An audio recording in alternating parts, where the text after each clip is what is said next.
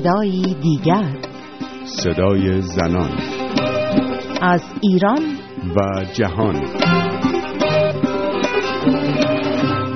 سلام به صدای دیگر خوش آمدید. من رویا کریمی مرج در ده دقیقه پیش رو میزبان شما خواهم بود.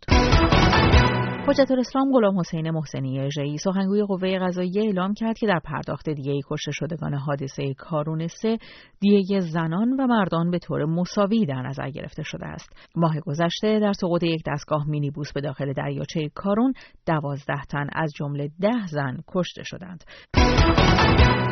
اجرای مصوبه دولت دهم در مورد افزایش مرخصی زایمان زنان از شش ماه به نه ماه و مرخصی دو هفتهای پدران متوقف شده است.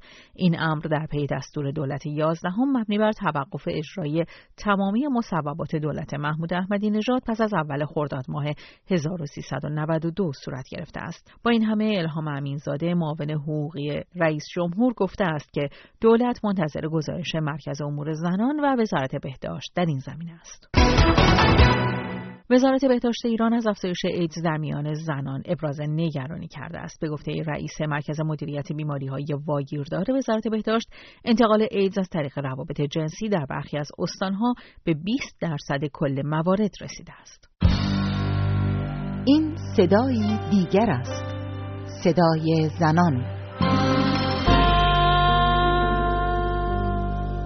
دولت یازدهم در حالی هفته گذشته کار خود را آغاز کرد که نام هیچ زنی در میان اعضای هیئت وزیران این دولت دیده نمی شود.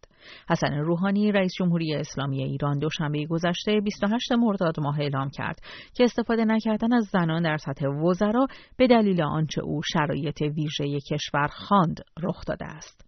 رئیس دولت یازدهم در این حال با بیان اینکه در بسیاری از امور زنان تحصیل کرده هستند و برای پذیرش مسئولیت آمادگی دارند افزوده که به وزرای خود گفته است تلاش کنند از زنان و جوانان استفاده کنند حسن روحانی گفته است که خودش نیز تلاش می کند در دولت از زنان استفاده کند و تاکید کرده که منتی بر سر خانم ها نمی‌گذارد و این حق قانونی و طبیعی آنهاست. آسیه امینی فعال مسائل زنان ساکن نروژ این به گفته آقای روحانی شرایط ویژه را اینگونه تحلیل می کند. این ویژه بودن من تنها تعبیر و تنها تحلیلی که می‌تونم ازش ارائه بدم همون اسلامی بودن این جمهوریه. یعنی در واقع این ویژگی مال امروز نیست. سی و چهار ساله که ما درگیر و دچار این ویژگی هستیم. این ویژگی از سپردن اداره امور به زنان پرهیز داره.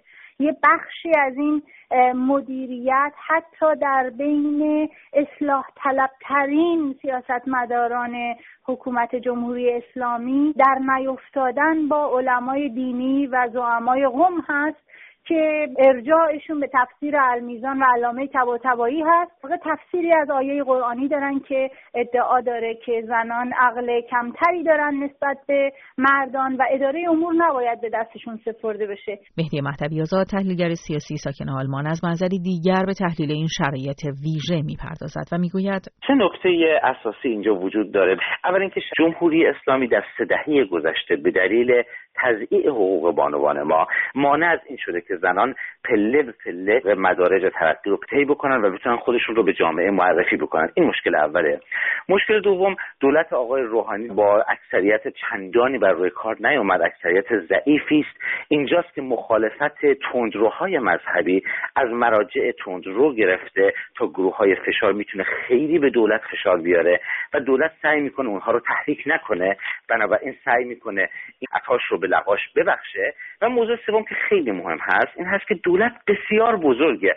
دولت چیزی حدود چهار هزار مدیر ارشد و بلند مرتبه داره که می‌تونن تصمیمات جدی بگیرن.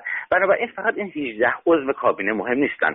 دولت می‌تونه در سطوح مختلف دیگری که حساسیت های کمتری ایجاد بکنه از بانوان ما در واقع استفاده بکنه. مرزیه وحید دستجردی تنها زنی بود که در تاریخ انقلاب اسلامی توانست به کابینه دهم راه یابد و محمود احمدی نژاد نام خود را به عنوان تنها رئیس جمهوری که از زنان در کابینه خود استفاده کرد در تاریخ 35 ساله انقلاب اسلامی ثبت کرد. اما آنگونه که آسیه امینی می‌گوید این اقدام محمود احمدی نژاد از سر آگاهی جنسیتی نبوده است. آقای احمدی نژاد به کرات در همون دولت زن ستیز بودن اون دولت رو با عملکردشون نشون دادن. بنابراین من انتخاب خانم وحید دستجردی رو به حساب عدالت جنسیتی یا نگاه جنسیتی اون دولت نمی‌ذارم من فکر می‌کنم دلیل اون انتخاب در واقع نفی یک سری پیشفرض هایی بود که برای همه دولت ها بر اساس همین ویژگی که آقای روحانی داره بهش اشاره می‌کنه وجود داشته و آقای احمدی نژاد می‌خواسته از روی این سطح ها بپره. کما اینکه ایشون خانم دستجردی رو از دولتشون کنار گذاشتن اشاره کردن به اینکه دولت مردان راحتتر می‌تونن با هم شوخی بکنن. خود این مسئله نشون دهنده این هست که ایشون دلیل انتخابشون اینکه یک کابینه فراجنسیتی داشته باشن نبوده. با اینکه طرفداران دولت احمدی نژاد معتقدند که او تلاش های زیادی برای احقاق حقوق زنان از اقدام برای راهیابی آنها به ورزشگاه ها تا ورود اولین زن به کابینه دهم کرده است اما مهدی مهدوی آزاد هم معتقد است که دولت محمود احمدی نژاد حرکتی برای احقاق حقوق زنان نکرده است. اتفاقا دولت آقای احمدی نژاد با اینکه یک وزیر زن داشت بیشترین ضربه رو به انجیو ها سازمان های غیر دولتی و تشکل های زنان و فعالان امور زنان زد. و نهایتا اینکه دولت آقای احمدی نژاد هیچ تلاشی برای توانمندسازی زنان نداشت. تلاش دولت آقای احمدی نژاد بیشتر اقدامات ایزایی علیه مخالفان خودش بود و این اقدامات موقعی تشدید شد که در واقع بخش بزرگی از اصولگران علیه دولت احمدی نژاد شورانده شده بودند یا قیام کرده بودند. بنابراین من معتقد نیستم آقای احمدی نژاد خدمتی به زنان کرده باشه و معتقد نیستم در این هشت سال گذشته کاری برای زنان انجام شده باشه.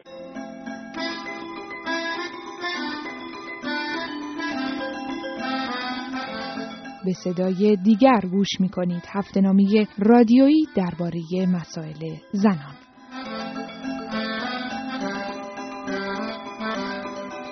نشانی ایمیل ما زن at radiofarda.com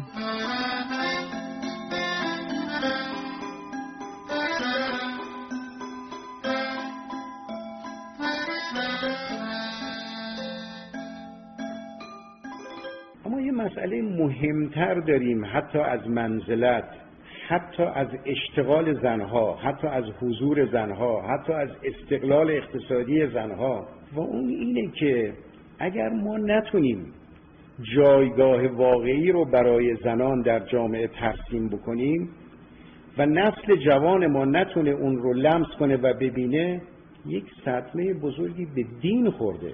به این نکته باید توجه کنیم. آنچه شنیدید سخنان حسن روحانی در جمع تعدادی از زنان سیاسی و مذهبی در دوران رقابت‌های انتخاباتی بود. تحلیلگران سیاسی می‌گویند که حسن روحانی یکی از زبده ترین سیاستمداران ایرانی است. او در تبلیغات انتخاباتی خود وعده داده بود که برای ایجاد وزارت زنان در ایران تلاش خواهد کرد. اما این سخنان تنها تبلیغاتی انتخاباتی بود. آسیه امینی. زبده ترین سیاستمدار الزامن صادق ترین سیاستمدار نیست. من فکر می‌کنم که شاید یه بخشی از این زبدگی به چرخش دیدگاه ها و تفسیر اون و توجیه اون در نسخه سیاسی نمود پیدا بکنه. آقای روحانی من فکر می‌کنم خودشون رو ملزم نمی‌دونن به اینکه همه شعارهای تبلیغاتیشون رو عینا اجرا بکنن. و متاسفانه مثل همیشه این زبدگی سیاسی اولین قربانیانش رو از جامعه زنان می‌گیره. حسن روحانی رئیس جمهوری ایران با اینکه گفته است به دلیل آنچه او شرایط ویژه جمهوری اسلامی خوانده نتوانست از زنان در کابینه خود استفاده کند با این حال تاکید کرده که تمامی عقب ماندگی ها در سطوح مختلف مدیریتی بایستی جبران شود.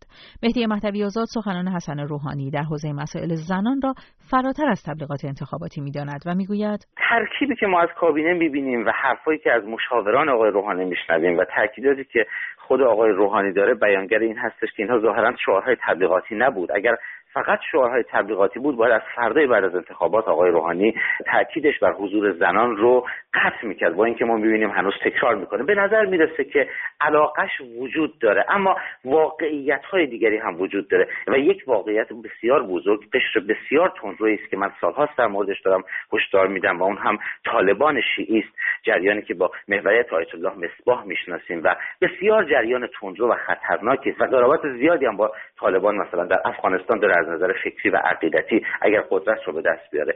من تصور می‌کنم اوضاع بهبود پیدا خواهد کرد به ویژه به اینکه بسیار دلخوشم زنان ما به یوم دانشگاه رفتن به یوم تکنولوژی های روز مطالباتشون رو با صدای بلندتری می‌تونن فریاد بزنن. آسیه امینی نیز با آینده حقوق زنان در دولت حسن روحانی امیدوار است. آقای روحانی مسلما تلاش می‌کنه که کارش رو با درایت سیاسی پیش ببره. این درایت سیاسی در اولین قدم به نفع زنان نبوده. ولی به این معنی نیست که همه برنامه های ایشون یا همه پیشنهادهای ایشون برنامه ضد زن باشه. ممکنه که انتخاب وزیر زن یکی از شاید جسورانه ترین تصمیم های این دولت می‌تونست باشه که نشد. ولی میشه امیدوار بود که این جسارت در برنامه های کاربردی دولت در مقرراتی که وضع میشه در اونها حداقل این عدالت بیشتر رعایت بشه. حسن روحانی نیز در جریان تبلیغات انتخاباتی خود در دیدار با زنان سیاسی مذهبی از امید گفته بود. کلمه آخر این که حتما باید امیدوار با آینده باشیم. گاهی ممکنه به صد درصد ما نرسیم اما نباید به صفر اکتفا کنیم. اگر به 100 درصد نمی‌رسیم و مطمئنیم به 20 درصد می‌رسیم وظیفه ماست برای دستیابی به اون 20 درصد تلاش کنیم. انشالله امیدوارم که با همکاری همه خانم ها هم به یک برنامه خوب می‌رسیم. به پایان شماره دیگر از برنامه هفتگی صدای دیگر رسیدیم. از اینکه تا این لحظه در کنار ما بودید سپاس گذارم. تا هفته دیگر و صدای دیگر پاینده باشید و شاد